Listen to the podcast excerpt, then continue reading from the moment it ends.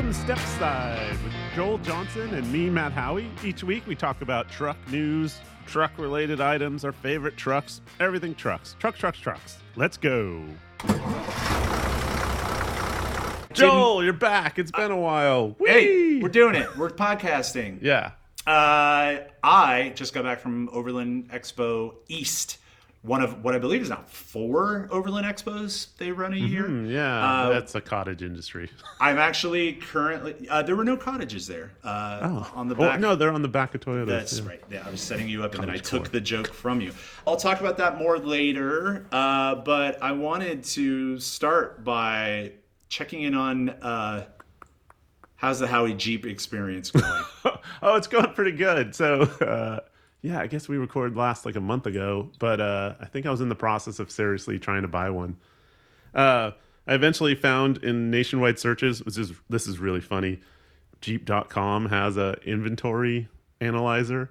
Uh, you know, like show us what's on lots, you know, anywhere in the country. But with a 250 mile limit, and then I found in a Jeep forum a guy who came up with every like a GIS guy who came up with a text list of every zip code you should use to do a true nationwide search. I eventually found one in California, um, and then uh, purchased it over the phone in like a 15 minute call, which is fucking bonkers. Like, you know, fleet manager picks up and it's just like, so you, do you want it or not? And I'm like, yeah, okay, sure. Um, yeah, I'll send you some like whatever uh, DocuSigns in 10 minutes. So then I bought it, and then um, to get it to Oregon, I had to hire a truck shipper, and like, oh my god, oh, what are You truck know- shipping rates now? I haven't shipped anything in years. they're pretty cheap. It's I mean, it's like five hundred bucks for uh, for one to three states, and you know, cross country. I was looking at Florida originally. It was less than two thousand bucks. It was like fifteen hundred bucks from Florida to Oregon. Oh, yeah, I that's was like, about that what it was doesn't a even few years ago. Yeah. Yeah, I was like, that's insane. But the funny part is, it's just like the moving. You remember from Gawker, like anything around residential housing and, and agents and moving is just rife with abuse. Like just like you, we all have friends that like had their like storage units, you know. Oh, I had to, I had to chase a guy months. down who brought my stuff from Oregon uh, and crawl into the back of his truck to pull out more of my stuff. Where he was like, "Sorry, that didn't get packed and shipped," and I was like, "I'm going to that guitar is mine.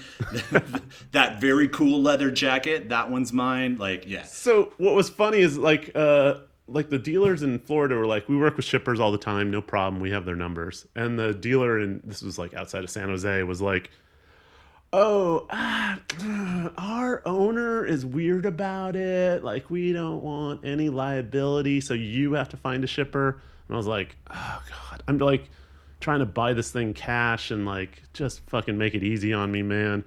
Well, if I think of any shipping companies we people used lately, I'll tell you, but then they never did. So so I jump on Google. I go like oh, truck shipping and I'm looking and I'm avoiding it's just like ad hell. And the top result with like all these reviews was like some nationwide truck shipment thing and I go, okay, let's do an estimate, California to Oregon. And it turns out that the top result, like this is SEO shit, doesn't own any trucks. It's just a front for like a dispatch for 30. So I, my phone just lights up with 30 texts from all these randos just going, hey man, you need to ship a truck? It's literally like some guy's personal phone texting me. Go through all that. I'm just like, this is sketch as hell. And I go to Jalopnik, who had articles about like truck shippers you should trust. And their highest rated one, which I don't know if they took money to put, I doubt was it. To be honest, it, it started with like an M and it looked pretty like nationwide and had good reviews. I go I, I like go with them and they're like twenty percent higher and I'm like I don't care I'll pay for quality if it if it's something I could trust. And they were pretty like quick and like you know it was like Tuesday when I I bought the the Jeep and they were like we can have a dude on you know Friday and you'll have the car Saturday because you're only twelve hours driving away. You know it'll be is, we'll find a Oregon company that just goes California Oregon in trucks. I'm like, awesome, okay. And then turns out they are also a front to dispatchers, but they did find an Oregon company who did try to um, go down and pick it up for me. And then the funny thing was, the Oregon company, they did give me their name and I looked up their number and like they never answered their phone. Um, they said text us instead. So I texted them and they said, this is too difficult of a problem. You need to call us. Their office was only open like 6 to 6 a.m. to like noon or something. It was just really weird hours So it turned out the first trucking guy, like his truck broke down, and it took a week to find a second guy, and then um, and he loaded it up, and like the next morning, I just got a call from the most Russian person ever. he just said, "Hello, uh, uh, this is truck driver. I have car." I am half mile from house. And I went, what? Because like this is really janky. Like I was trying to tell him, like, please call me first. We'll meet in this median where you can pull a big truck out of the way because there's no room on my property to turn a fucking semi. So eventually he he was he didn't understand anything. So he was like, you know, come meet me. So it turns out he was at the bottom of the hill, like blocking traffic and pulling. and my car was in the middle of the truck, and you know he had to pull six cars off to get it out and he goes like, "Oh, this will take 20 minutes. You know, come back." Uh, and I, yeah, I, you know, I went and fetched some stuff, and in the end, I owed him something like six hundred and seventy dollars was like the balance I was supposed to pay the shipper, and I had like seven hundred and fifty bucks in cash on me, and I was like, "Here you go." And he goes, "This is too much." And I go, "Yeah, yeah, it's a tip. You can keep it." He goes, "This this money just goes to car shipping company." And I was like, "No, it's cash, dude. You Yeah, just put it in your 50 pocket." in your pocket." and then get the change from them when you give them. He's like, I don't understand. You know, here are the keys, and then. So then I got it, yeah, and then I uh, put 35s on it in the first day. You had to. showed up a week early, yeah. Yeah, Um, and yeah, it's been great. It is very much. Uh, it's a. It's um. Uh, it's a hobbyist uh, kind of car. It feels fun. It's a platform. Um, thing that cracks me up is there's so many fucking dad jokes and Easter eggs and all that shit. You know, all the Jeep lore. Uh huh. Like even the color of it is like one of those cementy like Nardo grays, and it's called Sting Gray. So you have to say it's like Stingray, like it's a Corvette joke buried in a Jeep color. Why would you fucking do that, you idiots? Yeah, Jeep has a lot of like they have Tuscadero pink, like they have. A, Yeah, right, yeah, right, know, pinky, I actually like that name, but like, yeah, it's all There's it's all so jokes all the way down. It's all dad jokes all the way down. But uh, yeah, so far, uh, I'm slowly building up. Probably in about two months, it'll probably be ready for like a full-on Moab trip. Like, have a you know, I found guys in Canada who do like perfect lifts on the electric platform, and then How different is the powertrain, like or the suspension rather, with the electric powertrain? Uh, it's not that different. It's just it's a weight issue, right? There's a ton of there's like 800 pounds in the rear. The spring So- weights have to be heavier. yeah, and, and, stuff, so yeah. most of it's like you have to use like the diesel, which has a heavier front, like like springs uh, that way. But there's also this like weird drive shaft issue with just the 4xe because um, the transmission has a second electric motor in it, which is super bizarre, and you can't re-gear it. Like it's the only Jeep that you cannot re-gear. It comes with 410s, which is pretty okay mid-range gearing, but you can't put like a 456 or 512 gears in it or 488s um, because it fucks up all the electronics and like of the ABS would work. So like even yeah, every I've been on forums and like the only people have done it, they've ripped out the entire system, put it back in, and there's like no electronic stability control at all. If you Yeah, it's not it. worth it. I mean, So it's gearing, fine. gearing Yeah, is it's like nice with bigger tires, but like you'll Yeah. make it up with the hybrid system. The guys like, in Canada tested it up to 38 inch tires. They're like, okay, you lose a little low end, but you still got electric motor torque. It's still like Yeah. impressive. It's better than a normal Jeep. Uh, it is weird. That it's, it's like hard to find parts a little bit for it because it's kind of a new platform. It's only been around for what a year or two, and it's clear like Jeep is running. Uh, I feel like there's probably some EPA rules that are about to kick in. You know, like they're terrified of like 2025 or whatever because they are um, you they're not they're no longer taking orders for the Hemi Jeep. Like those things are going for over hundred thousand dollars now because they're basically not going to make any more because they get 12 miles a gallon.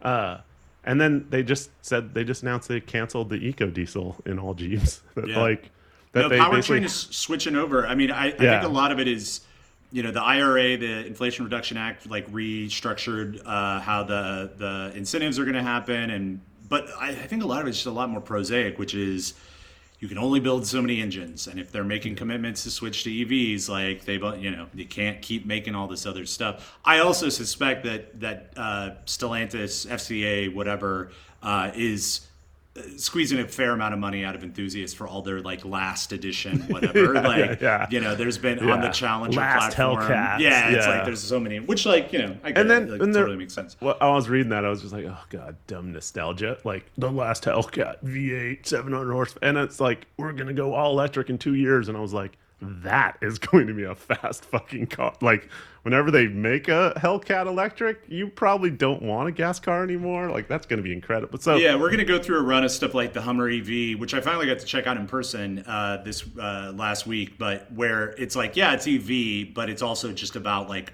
putting as much power down and not worrying about efficiency as Yeah. possible as like a showcase. The funny thing is, the Jeep is dumb. It's it's a it's a fucking five thousand pound brick with no fucking air resistance at all.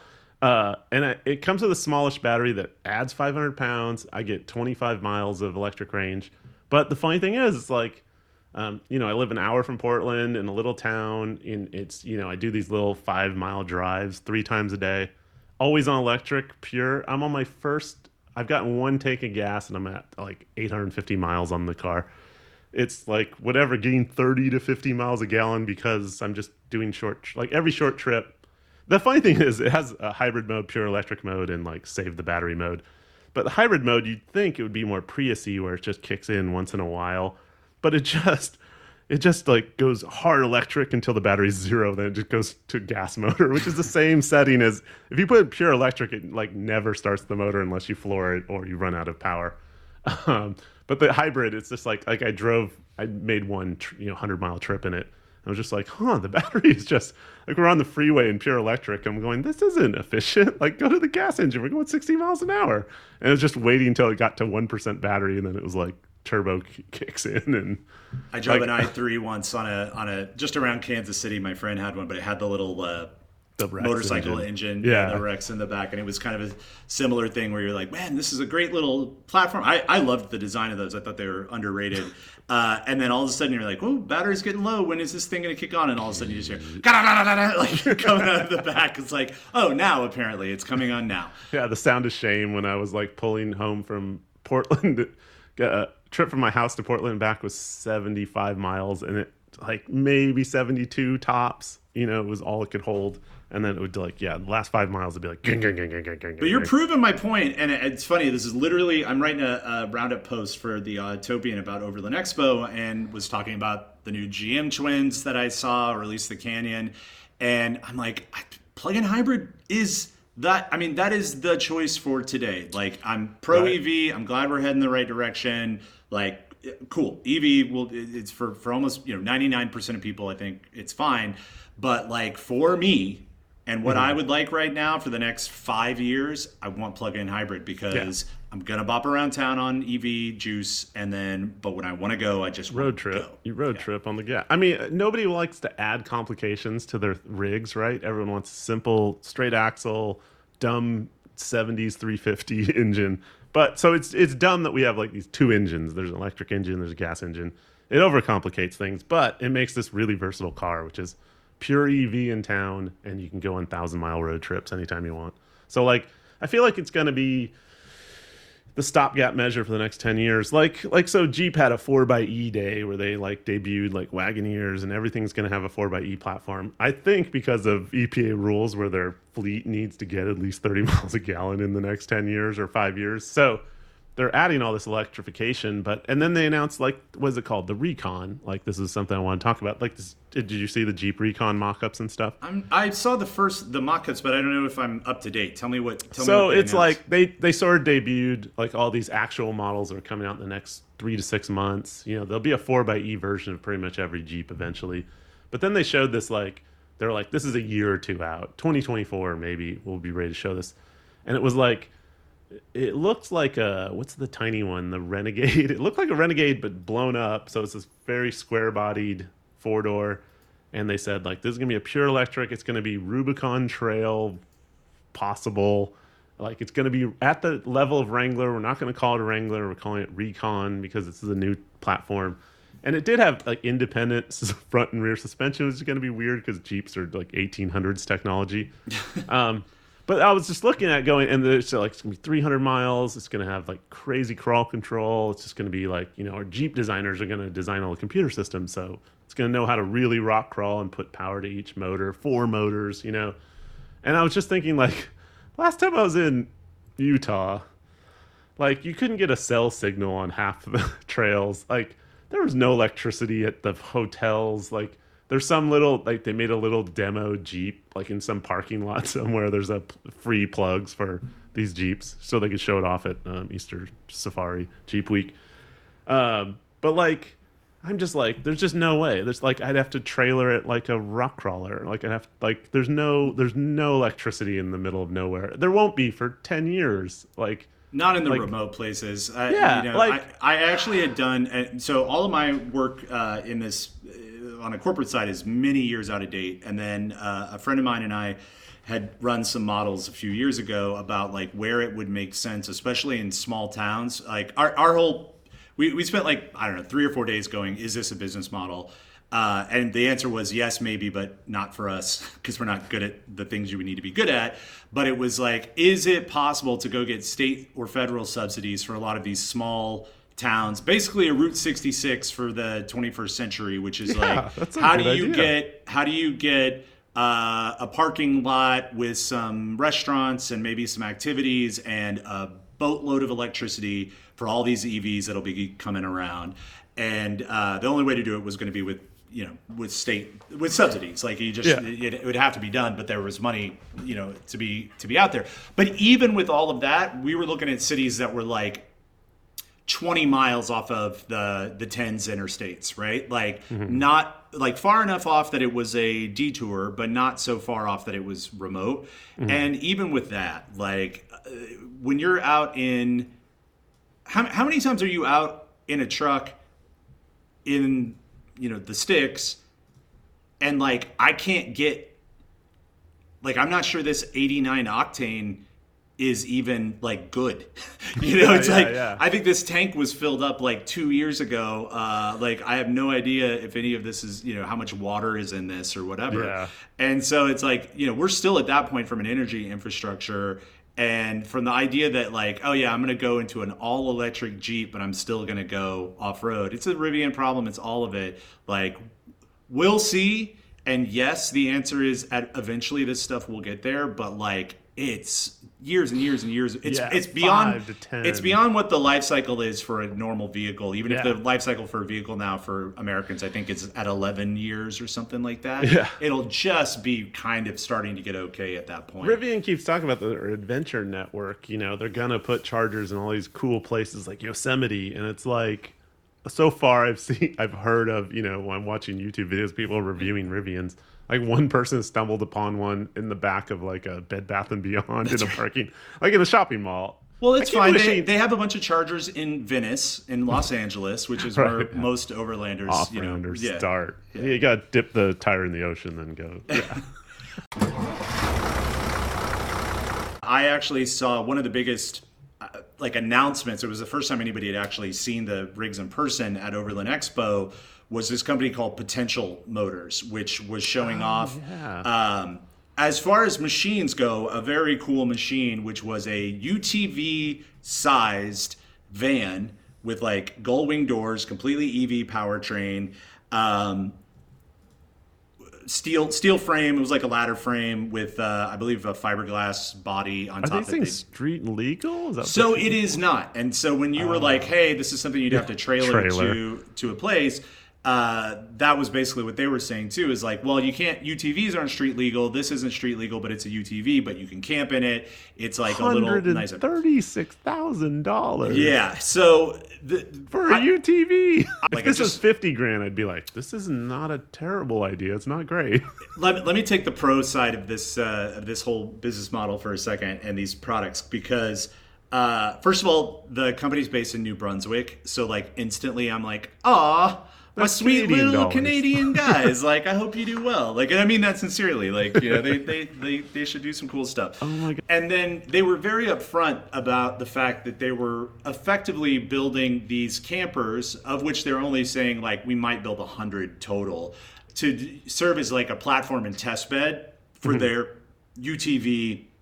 An, an EV UTV Yeah. system, which isn't just the powertrain, but it's also like sensor packages so that you know you don't have to go into modes that it can like automatically read the terrain with lidar and cameras and all the you know whatever it might be and i got a little more sympathetic or open because uh, I really did. I was walking through. It was one of the first uh, things that you saw when you kind of walked down the promenade at, at Expo East and talked to them. I was like, "How much is this thing?" And they were like, "One hundred thirty-six thousand dollars." And I was immediately Canadian? like. Oh, so it so this isn't gonna work at all. Like so, like So this is a vanity project. Yeah, it's like rich, all rich weirdos. And it, I mean, they took a bunch of venture capital from like Mark Benioff and, and a bunch of other people. Like you know, they're they're well funded, but they ha- their model makes a lot more sense when you actually talk to them, which is Yeah. to go like we're not necessarily trying to be a UTV company, but like as UTVs switch over to EV powertrains, and they didn't. This is not names they mentioned, but you know your Honda Power Sports or your Polaris or Can Am or whatever may be like, hey, we'll license this platform or the technology. They're they're going to be like a tier one, like a Magna or something. when you showed Like- that that picture, did you text me a picture of it or something? And it was like I thought it was one of those Canoos, you know, those weird like Yeah. pill shaped cars, but it was smaller, but it looked as cool as those, like with all kinds of gear and shit. It is funny, like I have a Polaris Razor, not Razor, Polaris um side by side, like for farm work. And uh, the electric ones are the same price as the gas ones. And I always wondered why the person who bought this house, this property, bought a gas one at the time because the same price they could have had it, but they were lead acid batteries. and so th- these are like 12 to 15 grand for buying like a new super utilitarian side by side. Uh, if you want lithium ion, it's twenty six thousand dollars. Like, and it's like, oh dang! And you don't need range. I mean, I'm only on five acres. I only need five miles of range for a year of driving. I mentioned this on the podcast before, so I won't go down it. But like the my cousin and uncles, you know, they're super big off roaders, and like they they use UTVs for fun off road, right? It's Mm-hmm. like they've got flatbeds, they've got you know F three fifties and whatever Yeah. they you know have at the time, and they haul their gear out to Colorado trails or whatever, and then they go bop around for two or three days in their UTVs. And it's extremely practical, rational choice. And I will say, when I was looking at the potential motors, the Adventure One is what the van's called. Yeah. I was like, rich guy toy, but let's presume I was a rich guy. I'm like, it would be cool to be able to go to a UTV only trail, both in capability or maybe even, you know, it's it's restricted only to Yeah, UTVs. size. And be able to be still in a van, something that has a bed, something that has a little kitchen that you can do. Right. yeah. Spa, infrared spa. a blender, uh, yeah margarita spout. uh, like it like i get it like it's kind of fun and and i but i do think of the product the product marketer in me goes okay how many people are there out there in the world or in the united north america that's going to do that? About a hundred? You guys are going to build about a hundred? Okay like your product market fit. Like that sounds that sounds pretty good. But they were super nice guys and i will throw in one last thing that all canadians that i've met the last couple shows i've been to have been so good about and this is for future me and future podcast episodes to talk about but when i tell them hey i finally put down roots in new england and there's not that much you know wilderness to get into um, I'm, and i and i got to start exploring canada and the eastern provinces and all of them just constantly have been like go here go here uh, like you gotta you got here's here's a town to check out. There's trails that come from here like uh, i am really really looking forward to the next few years of exploring up in canada. And in fact like i kind of invited myself to potential motors. They were not like come up anytime. I was like i'm gonna come up at any time and visit the factory and, and see what you guys are doing. But it was really just to be like i'm gonna start taking some trips up there. Because as you know i told you like a month ago and part of it was just for work reasons but i was really planning on taking the 911 uh, all the way to Portland, basically, and, and back. And uh, practicality was work stuff wouldn't let me do it. And then I needed to switch tires, yada, yada. But a big part of it was from where I'm at to get to the good stuff, which I would say is Montana, Wyoming, Colorado, where it starts to get Four pretty days. and fun. yeah, it's at least it's at least three days of hard driving to get to that. And I'll do it again. Like I like long miles, but it it it does just from being able to take time off. I'm like, well, that's a whole extra week just in cornfields and suburbs to like get to the good Where stuff before be. I go. Yeah. And you know, if I do that once a year, great. But like in the meantime, I can point north during the good seasons, the warm seasons, and and go a little further. Uh, you want to hear about other stuff I saw? At Overland Expo? Yeah, yeah. These Overland Expos, I think, are strange. They remind me of like the Maker Faire in that, you know, it's kind of like um, a cash bonanza for anyone who's an exhibitor, but then they also bilk the exhibitors for as much, fleece them for as much money as they can to be there. But like, this is all high dollar stuff, and these are impulse buy. Like, it, it was a crack up that you could buy some things like live in person. Like, because I thought I I sort of approached it. I'd never been to one before this summer. I approached it as like, you know, you probably just like look at rooftop tents and touch them and you think about it goes into your research file in your head. But i was i was amazed at how many people were just like selling like cordura bags and you know like outdoor grills and like here for 800 bucks. We'll sell it to you for 200 bucks less than list. And i was like tempted a few times to almost mm-hmm. buy stuff. And i was just like holy sh and the the one in bend was so large. I mean it was on the biggest like state fairgrounds in the world and it just you had to walk a like we had to park a mile away and they had trams there was it was just so immense uh how was the east coast one was it in the hudson valley somewhere No, no, it was in Virginia. Uh, they they'd been at the Biltmore Estate for several years. I'd gone to a couple down there, and then uh, this was on a private farm. It was like Oak Ridge Farm or something like that. But I mean, when I say private farm, I mean it was like in a, it's an estate, right? Uh, and uh, you know, East is never as big as the West Coast ones. There's you know, East Coast overlanding is almost an oxymoron. Like there's just not as much. ORV parks Well, and people- not public land and Yeah. you know it's hard. It's I hard remember do. from hiking that like you know the West is the Wild West, right? And we're still mapping you know paths from Canada to Mexico over unincorporated land that's been sitting for 500 years without being touched. Versus when you do the Appalachian Trail, you just go between neighborhoods in like Yeah. Georgia because people have been living there for three to 500 years. Like Yeah, the Appalachian Trail, the trails that I just go hiking on for fun, like you know, where I'm like, hey, Crystal, let's go Yeah. hike this afternoon or whatever. Are parts of them are on the Appalachian. I mean, it's like segments of it. So um, yeah, I mean, it was good. It was you know, there's two things that I I did come away with. One was uh, that a lot of people are there to shop, like you were saying. I ended up camping uh, with the uh, like in the same lot where people could buy camping stuff and and, and you know roll their rigs up.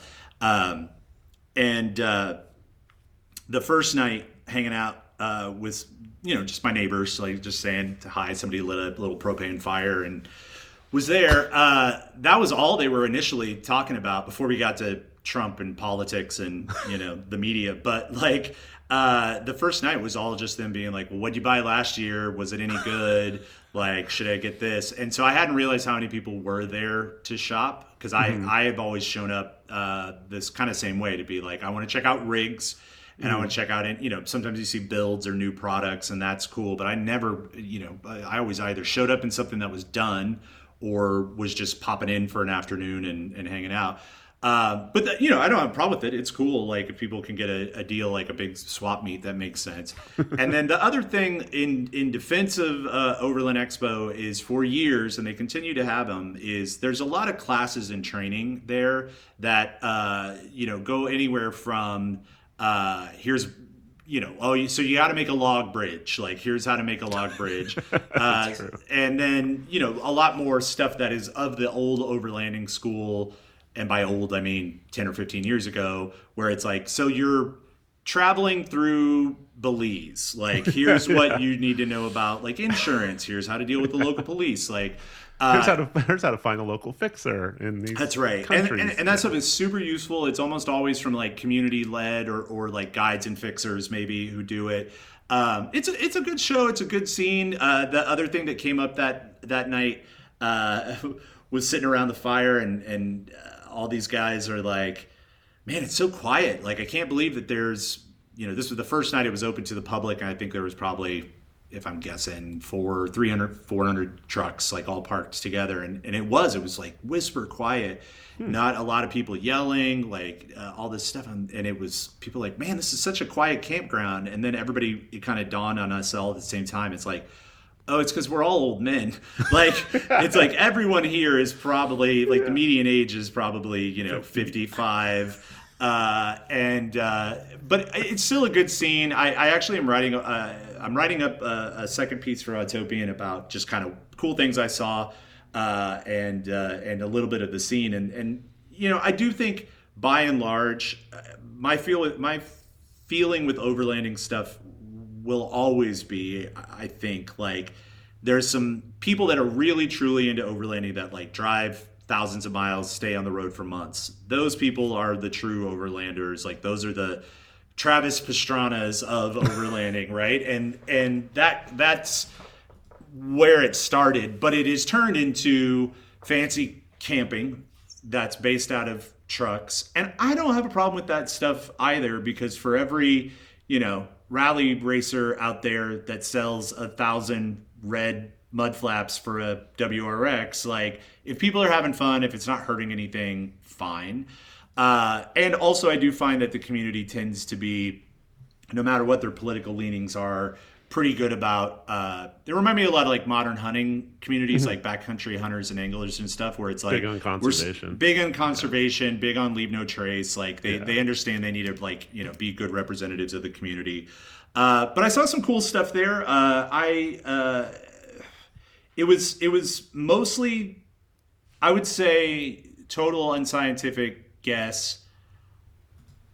Half easily, and maybe more like two thirds of the vendors were like regional or small upfitters and outfitters. So it'd be like uh, the the boys that I know at Mainline Overland uh, were there, and then it was like I saw a company uh, that was just doing upfitting for late model defenders based out of Virginia. Wow. Um, and then a lot of like what I think There's a are, million sprinter vans, right? Sprinter van people. Not less. It's not. It's not a van. Thing? It's not a yeah. van culture out here. Uh, like, okay. uh, you don't have as many people living out of these things. You have a lot of people going out for two or three days, and so yeah. what what you what I saw the most of in the park in the car park was uh, good amount of Broncos, uh, a ton of Tacomas that had either bed racks with rooftop tents on the bed, or a few people that had like bigger like habitat style like fold out situations. A good amount of Land Cruisers. Uh, but but not like crazy rigs like you see on the west coast. I mean, there were obviously were some of those, but not not as many like either half million dollar Earth Roamer style things or you know two hundred thousand dollar completely kitted flatbed you know pop up fold out the whole deal it Did was it was Earth Roamer things like on display. I don't think Earth Roamer was oh, there. There was a couple of because, companies like, that were similar, but not Earth Roamer proper. Like the West Coast, because everyone's in Utah, Colorado, or Montana with those super luxury outfitters. There were a billion things, and the the sticker prices. You know, I still like. I'm a kid of the '70s. Like saying a car costs hundred thousand dollars is a really big deal to me. Yeah, like that's got to be the greatest car ever, and then some of those earth roamers i mean they start at 500 and they'll say this one's 750 this one's 850 and i'm like this is ridiculous. This is a really great house in almost any city in america. Like bonkers. You with those two though I, and my slight time in the rv industry and realizing how much class a's cost from the premium class a the right, bus chassis dollars, like things yeah. yeah you can get up into that same price range and what ends up happening I'm not saying any of these things aren't the domain of you know the privilege, like they they are, but you do have a lot of people who also are like, I sold my house, right, and I bought this like Class A, or I bought this Earth Roamer, or whatever. And the thing, especially Class A, is not as much, but with with Earth Roamers is if you buy it for eight hundred thousand dollars, you can probably sell it for seven hundred thousand yeah. dollars. You know, when you're ready in two or three years. So as far as if you've got the capital to that, do it, yeah, like, I know one person that owns one, and they were like former tech CEO. They got bought out twice, and like that's the only reason. And it's still crazy that they can fucking shower in the middle of BLM land in the middle of nowhere. They're they're lovely. I would I would use the hell out of one, uh, one of those big truck platforms. But uh, I will never one be rich enough for one, and two like eh, if I only get to have one thing, I don't want a F five fifty chassis like you can't three, drive in a city. Eight mile yeah. to the gallon, can't yeah. go anywhere else with it. Which, to that end, I did finally get to see the Canyon ATX4 in person, which is oh, like cool. at the moment, even though it's unlikely that I'm going to buy one, uh, like it's kind of the top of my shadow ranks or whatever. Uh, didn't get to open it up. Did they didn't? They had it locked up when I was there, and I asked the booth people. Was like somebody got the key, and they're like, "Oh, we don't the know interior's where." not the interior's fiberglass. Mock Uh, but uh, weirdly, didn't like it as much in person, but not because the design didn't work. It was because it felt small to me, and I know that I'm saying that about a mid-sized truck, but that was sort of weird. Where I was like, and right next to it was a Silverado AT4, and it, like I was like, am I gonna buy a full-size truck? Is that actually gonna happen? no. Uh, so we'll see, but it, it's still very handsome. They had the Hummer EV, which like uh, I just kind of popped inside. Uh, I don't, unless I think I'm actually going to write something up. I don't tend to bother the booth people to like interrogate them. And then, Yeah. frankly, on something like that, none of those people working booths are going to have anything. Like they're often just either third parties that get hired or they're low level PR people who you know, n- not dissing anybody, but it's just like they don't have any information I don't can't just find online. Yeah. Uh, Hummer EV has zero appeal to me. It was like kind of funny that I like I it was the first one I've ever seen with my eyes, and I just was like, "Yep, there it is," and then was like, "I should probably go look at it, like just to play with it." Um, and then Ford had a bunch of Broncos. I'm over Broncos, not not not in a bad way. I just like I see a million of them. I know what they can do. Uh, I uh, I think the Heritage Edition that was something people like, oh, they have a Heritage Edition there, and I'm like, I think those are ugly. I've decided. I just it's like I kind of stickers and steel wheels. and it's white and it's like kind of like it's nothing is appealing to me. Uh, the the cool things that I saw though that I was actually pretty uh, into to seeing, and I'm an underdog, you know, fan always, so that's just where I, I tend to gravitate. Uh, Ineos was there with the uh, version of the Grenadier, uh, or Grenadier, I believe is how they say it, uh, and. Uh, it was a mule that had been built or a test model that they said was like a year and a half old and you could tell like a lot of the interior panels were 3d printed uh, i started messing around with the switch gear inside and like the switches fell off in my hand which like again not dissing anything they were totally Yeah, upfront about they were like yeah like this is not a working vehicle It's a photo car. uh, it's uh, it's really cool. I have to say, like, I have no desire to have a BMW powered uh, like Defender clone, but they absolutely have set off to do like they're, they're they're smart for building these. Like i do think they'll sell a bunch. I think there is still a market for them and i will uh i won't go any further into this because i could talk about it all day but the switch gearing uh, the switch gear in the center console and then they have a whole row of switches above it's just like that quasi military industrial stuff with like big hard switches with like um i don't know what you call the the little tiny cover? tubes that are like yeah like affordances on the side that like Yeah. guide your your fingers i love the way that looks like to the point where i was like i want to put that that's what i want the inside of the 911 to look like like i want you, i want to get inside of the aluminum, 911 raw aluminum. I want it to look like a 40 year old tank, you know, like I just want like rivets and all this stuff. Uh, they were very cool. Uh, I, I ran into a company that I thought had done something new, and, and then unfortunately the guy was like, "No, we launched this two years ago, but they're they're small."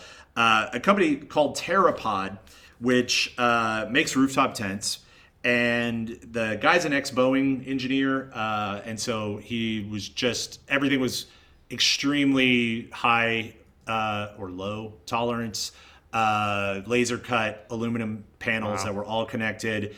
Uh, not cheap. Uh, from a mechanism standpoint, it's just a rooftop tent. Like they pop up. But the thing that caught my eye uh, that I want, and I'm not going to buy it because I don't need it, but he made or makes a single person version of his rooftop tent. oh yeah, it's really narrow. And so for things like, you know, I have a rooftop tent and drove the 911 down there with the rooftop tent, which I'll talk about in a second. uh, but I was like, oh man, if I really was going to leave a rooftop tent on the 911 semi permanently, that's the one right there. It's like about the size of a backpacking tent, like a single person backpacking tent. I'm 6'3. The guy uh, who owns the company said he's 6'5 and he built it for him. So he's like, I can fit in there.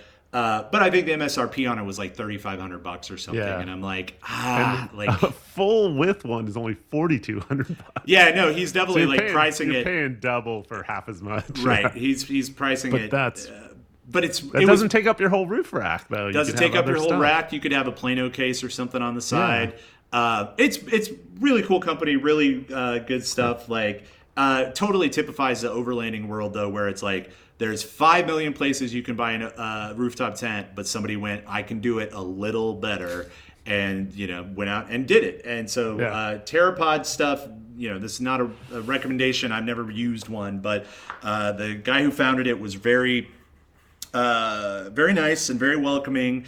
And uh, I do have to say, having put my hand on it and crawled into a couple of them, I'm like, yeah, laser cut, uh, stamped uh, aluminum is pretty freaking nice if you're going to have a hard roof top. rails on it already. Like that is a really versatile piece of kit. It's nice. Like if money no object, and that was the style of tent that I preferred, like I would definitely be be looking at them. We there's a little message of how small of an operation are. We only have 14 tents we're gonna make in the rest of this year. Like that's one a week or something. Is all we can actually produce. That's I mean, you know, I, I when I put aside the, you know, my my day job is that I go in and I have like cuck relationships, sub dom relationships with like you know millionaires and hopeful billionaires, and I go, hey dipshit, like this is what you need to do. Here's what the world thinks about your product. No one wants your product, or here if somebody does want this product, whatever. But you know, as a tinkerer and as a person that loves small manufacturing, like I, I really enjoy going to shows like Expo East to be like, this guy thought he had a better idea, and God bless, he's selling them. He's making them. You can buy them from him. And is it going to turn into a, a full time job, massive company? Maybe, maybe not. But like that kind of stuff is you know that's what i do all day with my free time is i dream up dumb little projects and i try to figure out how to make them and i and i'm not good at it but i've done it enough to know how hard it is and so when i see people actually get something across the finish line i, I have a lot of sympathy oh my uh, God. which brings me to the other thing i was super stoked uh, didn't even realize they were going to be there until i uh, was like the day before I left, I looked at the attendee list and was like, "Oh crap, Skinny Guy is going to be here." oh yeah, yeah, yeah. So I talked to Skinny Guy before. I talked to the co-founder, uh, whose name unfortunately uh, Jason JB Bontrager. Uh, I ended up talking to him for like an hour. Uh, really interesting guy. I won't blow up his spot because we talked a lot about a bunch of different things, but um, really got to put my hands on uh, and crawl around and kick uh, the skinny guy stuff with JB inside for like an hour. He was super chill and generous with his time.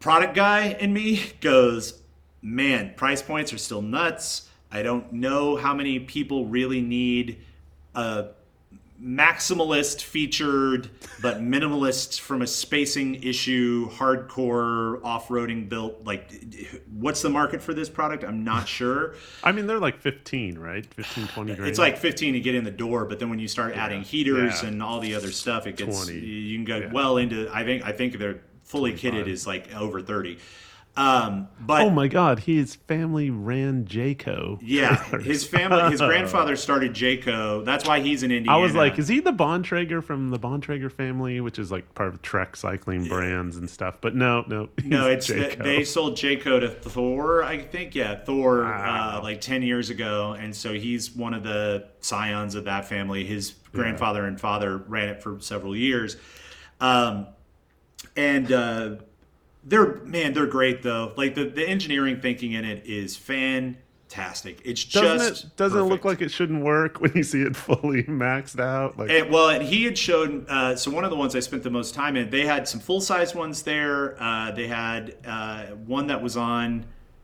I think it was on in Tacoma. I, I apologize for not remembering, but it was a, a mid size one. And uh, the fold out, the the way the the tent framing has to work on the smaller bed sizes was a lot more complex than the full size one. And he was showing me like how they were how they had had to do some of the rigging and and and stuff inside to make it work. They're just great. Like it is a not a money no object, but kind of money no object. Like, how do we cram as much utility into the smallest space as possible while still making it relatively comfortable. Uh, they're building one for the four and a half foot beds at Rivian.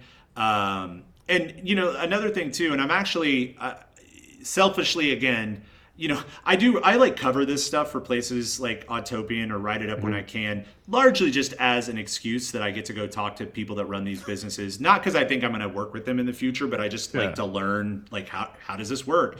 And one of the things that he was telling me about, JB was telling me about, was just you know the fact that they're laser cutting a bunch of this stuff, and there's a ton of that because he's in Indiana where the RV industry is based. There's a ton of suppliers, and obviously he has connections to those folks it's like you know the supply chain for this thing is you know they design it and the work goes into the design but it's not like they have to pre manufacture a ton of these you know like they can basically just go to their suppliers and say okay i got another 10 orders ready like make me 10 and not they don't have to make 10,000 right. before they go to market so that kind of stuff is really useful um, i did come out of that show going if i were if i were if I were rich enough that I could have it, uh, I would almost certainly get one. It doesn't have the room that the the habitat has, which I I still to this day like a Go Fast. If Go Fast or uh, I can't remember the flip out camper that's up in Portland, but another uh, it's like Pacific something like that. Mm-hmm. Oh There's, yeah, yeah. Uh, uh yeah. That that style to me, like the fancy camper shell, is still my preference. But especially the ones that do the 180 flip, where the bed goes out over the front or the back. They all go over the back now for whatever reason. That to me is still what I like because you get a giant space once you open it up. I don't think it's any harder to open and close a 180 flip than it is a pop up. Um, and you can, and, and I will kit out the inside modularly however I want to do it, and I like doing that. But uh, if I had the money, like something like a skinny guy, I would absolutely take one around because the fact that you get what they call the basement, which is the foot and a half or whatever underneath the the camper, which slides in and mounts to the bed rails, uh, and on the bigger ones they like basically have like really hardcore ratchet straps that like lock everything in you get all that space for either just kind of random garbage space to throw gear, bags, or whatever in, or you could put a deck under there, one of the, the bed drawer mm-hmm. systems, and keep it a little more organized. And he also was telling me, I'm actually breaking news on the on the Stepside podcast, uh, and I asked him too. I was like, "Are you okay with me telling this to people because you're not there yet?" And he's like, "Yeah, it's fine. Nobody cares." Uh, but they're uh, putting together a prototype of a tow along trailer that has all the mounts for the skinny guy so you could choose if you bought one to put it on a trailer and then if you decided that you wanted to put it into the bed and put other stuff on the trailer. It's just that optionality of like, okay, I can wow. put it in these different places. Legos. Yeah. That's amazing. Really cool stuff. I'm gonna uh, hopefully the next time I do a Midwest run, uh, pop over and and and take a look at them more. I'll probably take one out and hopefully review it at some point. Uh, I'm surprised with the uh, connections to the RV industry where I feel like RV rental is a big market that like um, instead of buying a twenty five thousand dollar tent figuring out a way to like just drop them from harnesses and cranes and rent it for a weekend for 500 bucks would be like a viable business model. It would be, but then where do you put them and like who's yeah, who's doing it? Uh, that said, yeah. you know, most of these companies that sell this kind of stuff, four wheel camper, AT Overland, Skinny Guy, they're not uh, they're they're working with like companies like Mainland, Mainline, Overland, or uh, OK Four Wheel Drive or whatever. Like they have they have uh, retailers all across the country. So you could see a model like that where it's like, yeah, come up, put this thing on here, we'll go. But it's also not quite that easy, right? Like especially yeah. on something like these, you got to uh, the bigger skinny guy, like they basically need to bolt in bolt, yeah. like a system inside, even yeah. even though you can take it on and off when you're done. Um, but you know, if I was giving awards for the show, like that from an engineering standpoint, like they've got they've got it. Like they've they've got everything short of air conditioning in there and it's right into the i mean there's diesel heaters if you want it there's there's shower there's cooking situations like it's it's it's just from a guy that likes origami folding like i'm like that's it like they really figured it out cool what was sleeping in your on top of your porsche like I, I saw you described what driving it was like. You lost a little fuel mileage, not a big deal. We expected that, but like, So, all right, I'll, I'll give you the sh- my version of a short story of the of the of the rooftop tent on a 911. So, I've thought about doing it for a while because I'm like waiting on a truck and also have all this weird financial guilt about owning a sports car, not from like a moral sense, but just from a like, man, I could do so much stuff if I just sold this car. And I, this car only really does one thing, which is like be cool going fast. And turn. it, uh, yeah, and it does turn very well. It turns out uh, that Porsche is good at that. But uh, a friend of mine uh, knew somebody at Go Fast Campers that was like, hey, they have a bunch of the super lights, which was a product they launched, I want to say three or four years ago, that at the time was the world's lightest rooftop tent. And then because of uh, supply chain issues during the pandemic, they weren't able to keep making them. I've looked on and off uh, since they had sold those for years, and like I think the MSRP when they sold them was like nine, 800, 900 bucks. So it was pretty cheap. Uh, and uh, you know now you can't find one for less than a couple grand because they'd only made them whatever. Anyway, my friend called me and said, "Hey, they've got a few that's like new old stock that like either had like small defects that they couldn't sell or you know something got you know whatever." And he's like, "I'm sending these out to a few automotive journalists just to like let them try them out." And he's like, uh, you know, I'm not an automotive journalist. I know that world. And uh, he was like, you know, if you if you think you could do something with it, we can we can ship you one. And I was like, well, I'm putting on the 911. Like it's like that's the universe telling me I got to do this. And uh, while I am not the first guy to put a rooftop tent on a 911, there's uh, famously uh, 996. 996 Road Trip, I believe, is the Instagram handle. There's a guy that has put a, a fold out, uh, like soft side uh, rooftop tent on his 996 for the last five years and taken it out. And he beats the hell out of that 996 too. It's it's awesome. He takes it all sorts of places. Uh, and then on while this was all coming together, Porsche announced that they were selling iCampers as like a Porsche approved, you know, whatever. So any last worries I had, and I didn't have a ton of worries about like weight, uh, were dispelled. Where I'm like, this is totally fine. This rooftop tent, it's poly two polycarbonate panels that are held together with like the tent system. There's the only metal in the thing is the aluminum rails underneath. So I bought the I tracked down an OEM roof rack, threw it on there, got the tent out here, uh, and instantly was like, the rails are too wide for the rack. Because the rack in the back, especially on the 911, is like, I think it's 33 inches or something. It's real skinny. And so I, uh, uh, GoFast actually sent me, they have an adapter kit for just this situation, just a couple of plate steel like standoffs. Got that. That was too small. So then I spent like two weeks CADing up a uh, mount uh, that I 3D printed a prototype, put it on the the rails. It was perfect. I, like first print ever. I was like, I had gotten it perfectly nailed. It's the most intricate thing I've probably ever made.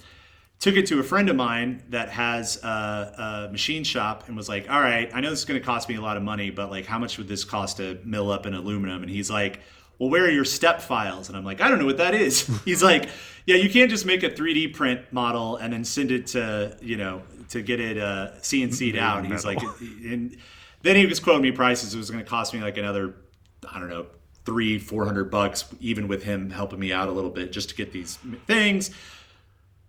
Didn't do that. I finally spent one day, I had almost lost my nerve, but I was like, dude, you're so close. Like, just follow through and I ended up basically jerry rigging like a couple of pieces of acrylic and another piece of uh, sheet plate that I got cut send uh, SendCutSend uh, to send to me, and I got it all hooked up.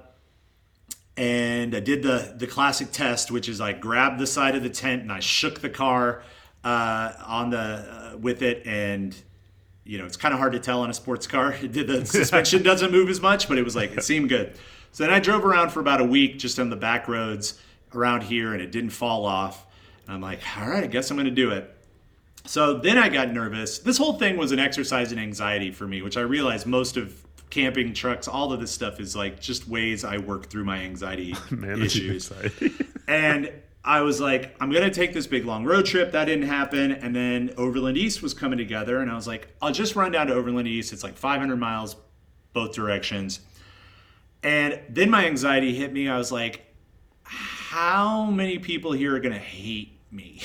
like, how many people are gonna be like, you asshole, like showing up to our thing in a 911? It's and funny. Like, blah, blah, blah. They should be able to laugh at themselves. Come on. the trip was mostly highway. It was fine. I got I got on it a little bit towards the end. There was some nice back roads once I started getting near the Smokies, uh, but you know nothing nothing too crazy. Uh, I pulled in to as I was pulling into Overland Expo to that estate. The very first person I saw that I made eye contact with was pulling out in some built, actually a big built sprinter, and he like told me to roll down my window, and he was like, "Dude." yes. Like yes. He's like you off-road that thing? And i was like well about as much as i'm going to when i pull onto this gravel road. And he's like dude yes. Awesome so fast forward you know i spent most of the show away from the car like going around talking to people and shooting videos and doing all that stuff and i came back to my neighbors uh, at the campsite and uh, they were like no joke all we've done today is sit here and watch people walk up to your car, take pictures, talk to each other. They're like, no joke, we think probably at least 500 people have taken pictures of this car all day. Not a single person that when I was there that talked to me about it was was rude or mean. Everybody was nice. And I realized a couple things that was funny. One, it's good community. They they get it. They you know they're just enjoying enthusiast stuff. And then the other thing is, wait, my car is a sixty thousand dollar car, and I'm parked next to several hundred thousand dollar like Land Cruisers and several two hundred thousand dollar like big crazy custom built things. I'm like the pr- nobody thinks I'm they may think I'm a dipshit, but nobody thinks I'm like trying to show off too much here. And people got it. People were like, it's cool that you did it at all. As far as the experience, it's a rooftop tent. It's fine. It's just like sleeping in any other rooftop tent, except, you know, you're four feet off the ground instead of, you know, six, seven, eight feet off the ground. Uh, I will say the super light for me is a little on the small side. Uh, like I had to, if Crystal would have been with me, it would have been a little awkward, but um, and not dissing Go Fast or, or the Super Light in the least. Like I appreciate them uh, sending one out to me, and also it, it's a nice design. It's like it's very very simple and elegant, but you know it's like sleeping in a tent is sleeping in a tent when it's all said and done. Uh, the only difficult part for me was I had one of those. You'll see a million of them if you ever do any off road rooftop tent stuff. It's just one of those cheap Chinese telescoping ladders is what I had and the the frunk of the 911 was too small to be able to even fit that in except like at a weird wedged angle even when it was completely built down so of course i immediately came home and was like how do i get a like do i how do i make a perfectly sized like Tiny ladder. tiny ladder that goes into it. Really, a step stool would probably have been enough. I even tried to wedge my foot into the rear wheel well to like jump up, you know, use the tire as a as a step like I do on a truck. Put a whale wing that's all. Yeah, but I like couldn't quite get it in there.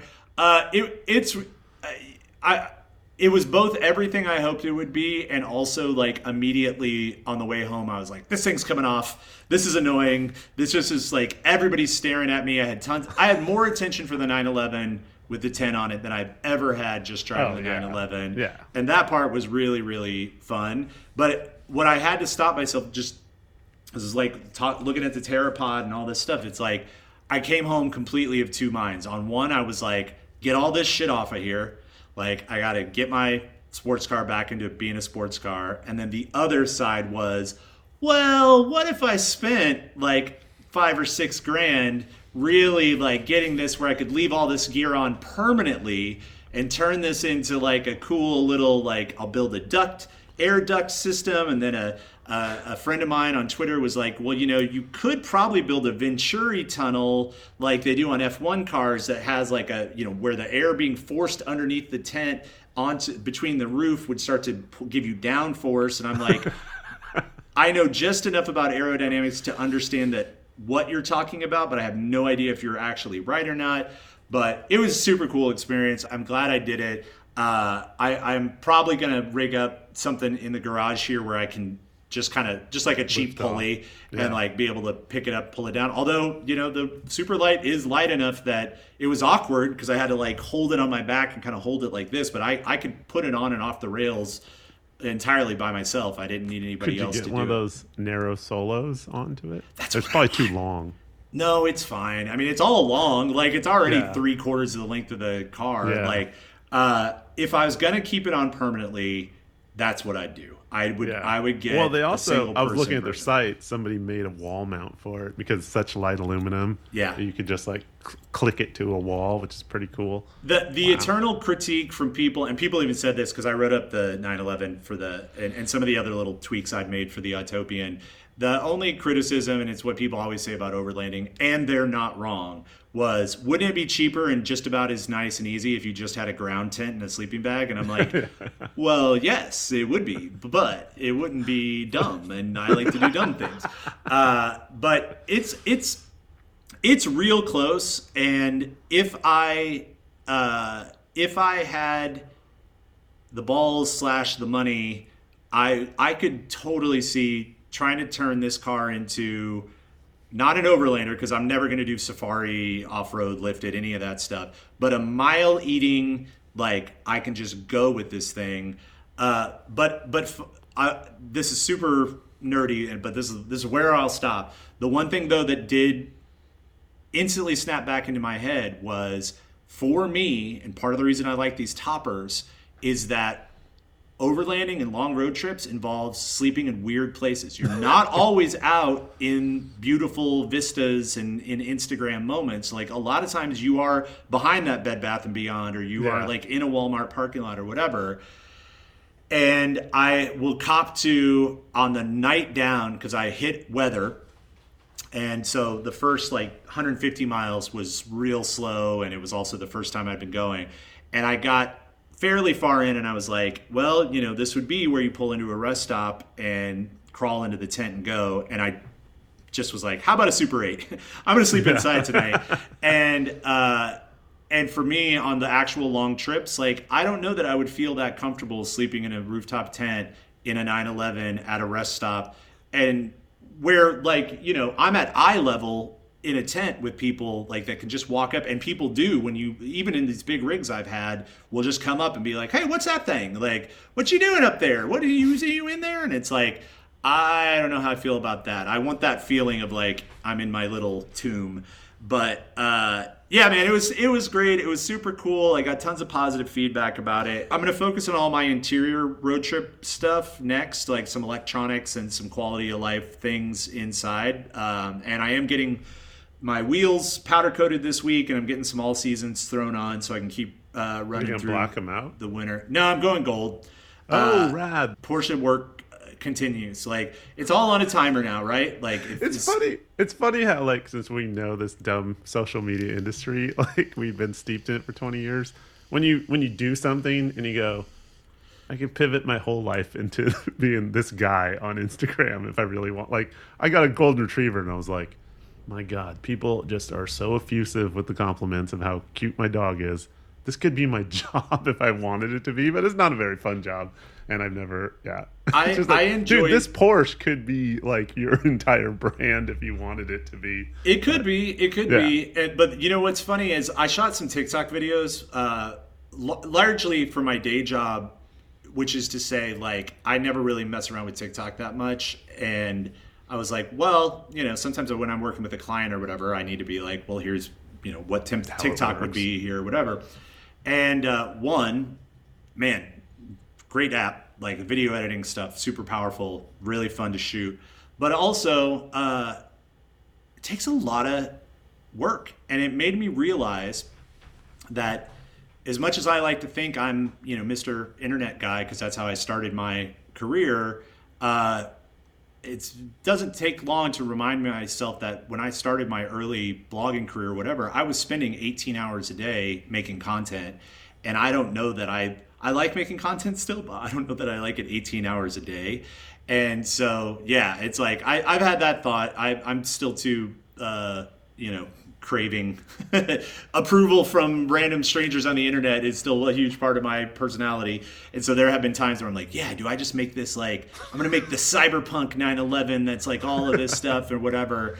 And I'm probably gonna still do that stuff and I'll make content to do it. But when I think about like, well, if I wanted to make money with this or make it be a thing, I'd have to make a video a day or I'd have to Yeah, do this. yeah. And I'm like, and you have to like come up with products like it's funny watching all these off-road influencers who have a store and it's like trinkets or some you know it's just shirts and logos at first but then sometimes they partner with someone who's a weird engineer and made some small little thing Yeah. it's like we're really we're, we do seat risers and, they're like okay yeah that's, Yeah. that's a niche No, I love it. I mean, I, I I'm happy for everybody else that's that's doing it, but yeah, I, I definitely am like, the, the, I'll leave it here because this is not truck truck related, but like, uh, the funny thing about being at the point in life and at the financial station I am in life, which is like I still got to work. I don't have enough money to retire or anything like that, but I don't have so much money either that I get to have more than like one toy at a time. And ever since we started doing this podcast and everything, I've been from day one. I've been like, what truck am I going to buy, and what uh, and what you know, and when am I getting rid of the 911? And I'm running into this funny thing, just like Jeep guys and Hellcat guys and all this stuff, where I'm like, when I sell this car, realistically, it's probably the last one I'll ever get to own. And and I don't I still don't think I'm going to be able to keep it if I want to replace it with a new truck or something. It's it's got to be one in, one out. But mm-hmm. it has I, I, the the rooftop tent foray made me feel really good because it it made me go one if you just get over your anxiety issues you can still have fun and do dumb things and two it's like all these ideas i have for the porsche which of them are that wild it's all makery diy crap i'm not an engineer but i'm like just do them just do them just do them before you get rid of this because once it's once it's gone you probably can never afford another one. And like enjoy it to the maximum. And also like you get to be the guy that like drove through a big muddy field. It wasn't muddy. It was starting to get muddy. But it was like it's like just use it. That's what cool is. Cool is whatever you have Yeah. with a whether it's a you know it's just like that's that's the lesson for me on all this stuff is you can have whatever you want you can do whatever you want but don't have garage queens. Like you are not Yeah, a garage yeah. queen guy. Like whatever you get just use the crap out of it. And one of the benefits of being a middle-aged man is if i wreck it then I have insurance, and, I'll, and someone will write me a check, and I'll go, "Oops," and it'll be all done. But it's like there's no excuses anymore. Just use the stuff. If you've ever been to a local drag strip, that's it's run with you, run what you brung Hell is the mentality. And you see, you watch minivans drag racing Mus- Mustangs all night, and it's fun as hell. Uh, Mm-hmm. Because yeah, I really love that energy. Uh, at the Overland Expo West, like there was a rally, uh, safari rally Porsche, you know, and with a wa- wicked paint job, and I was taking photos, and there were three other people taking photos. Like in the parking lot is just a attendee, and like yeah, they're like yeah, people love that shit. Um, we got to wrap up because I got to take off. Uh, Yeah, me too. Any last things that I saw that Ford Transit did? they're going to make a trail edition of their Transit van. It's I have just already a teaser of I have already sent up the flares. Like I don't Yeah. I don't have any. I mean, I have friends at Ford, but I don't have friends at Ford who are gonna jeopardize their jobs to tell me secrets. Right. Uh, the uh, well, it comes. It says information comes out in November, which Yeah. is fine. It's just Uh, a teaser. I I I think the next one, uh, if we do our once a month podcast, uh, it'll be our next one. But yeah, that that somebody texted me that this morning, and I was like, oh no, like there's another thing that I kind of want. Uh, but I'm uh, yeah, the, the It's funny. It's probably it's probably just a wilderness edition, like the way Subarus and Toyotas are coming out, with like a little bit of chunky tires, some black plastic cladding. And Maybe the all-wheel have some- drive is tweaked a little. But it'll have it. it'll have like yeah different transmission mapping for the all-wheel drive it'll have some uh, places more places to plug things in yeah. uh, it'll have some hard black plastic in It'll probably be slightly finished inside because people are so used to like that's right i think metal. it'll it'll be a little because a, a stock but they transit can't is go. just the they can't go hundred thousand dollar outside vans yet from a factory. It's probably going to be some middle ground of like product, a weekender. The product planner in me is like, you you brilliant bastard. It's like yes, yeah. like you're this is gonna sell a bunch more like just That's from the- putting trail yeah. on it. I've watched in the car industry for 50 years. Oh, come out with a car, you see what the edges of car culture are doing with your car, and then you try to pull that in as next year's corporate car. It's like it's Yep. crazy. And that just becomes what the mainline product is. I'm surprised to see a, a major manufacturer like capture like the vibe on Instagram and make a product out of it. That's gonna be great to be like. They're probably just gonna say it's just it's not a camper. It's just like a weekend. It's a tent on wheels. That's probably all they're gonna shoot for. Uh, like, it's we'll probably gonna be seats that turn into a bed or something. I we'll talk about it another time. It's probably far enough past now that that I can talk about it. But I had pitched to Ford at one point, like building a one-off. I had an idea for a camper van out of a Transit, and they were they were open to it. And then I life got in the way. I lost my nerve. There was a bunch of things, but like. Ford's been thinking about what to do with the transit in the outdoor space for a while, so it doesn't it doesn't shock me that they're. Uh, It must they're disappoint them to line. sell a stripped one for thirty three grand to an outfitter that flips it for hundred and thirty three.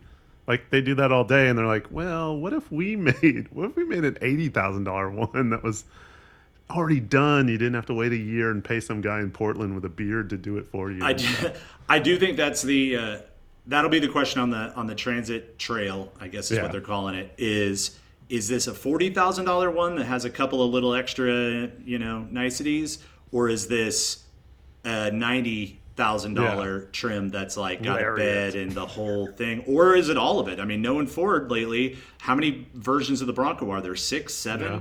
Like they may go from the bottom all the way up, and yeah, like uh, that that's gonna be that's gonna be a good one. I'm looking forward to that announcement, and uh, and then talking about it probably somewhere around February or March of 2023 when we record our next podcast. right. Well, it's been good. Uh, we all had good summers, and uh, yeah, we'll try to record more often.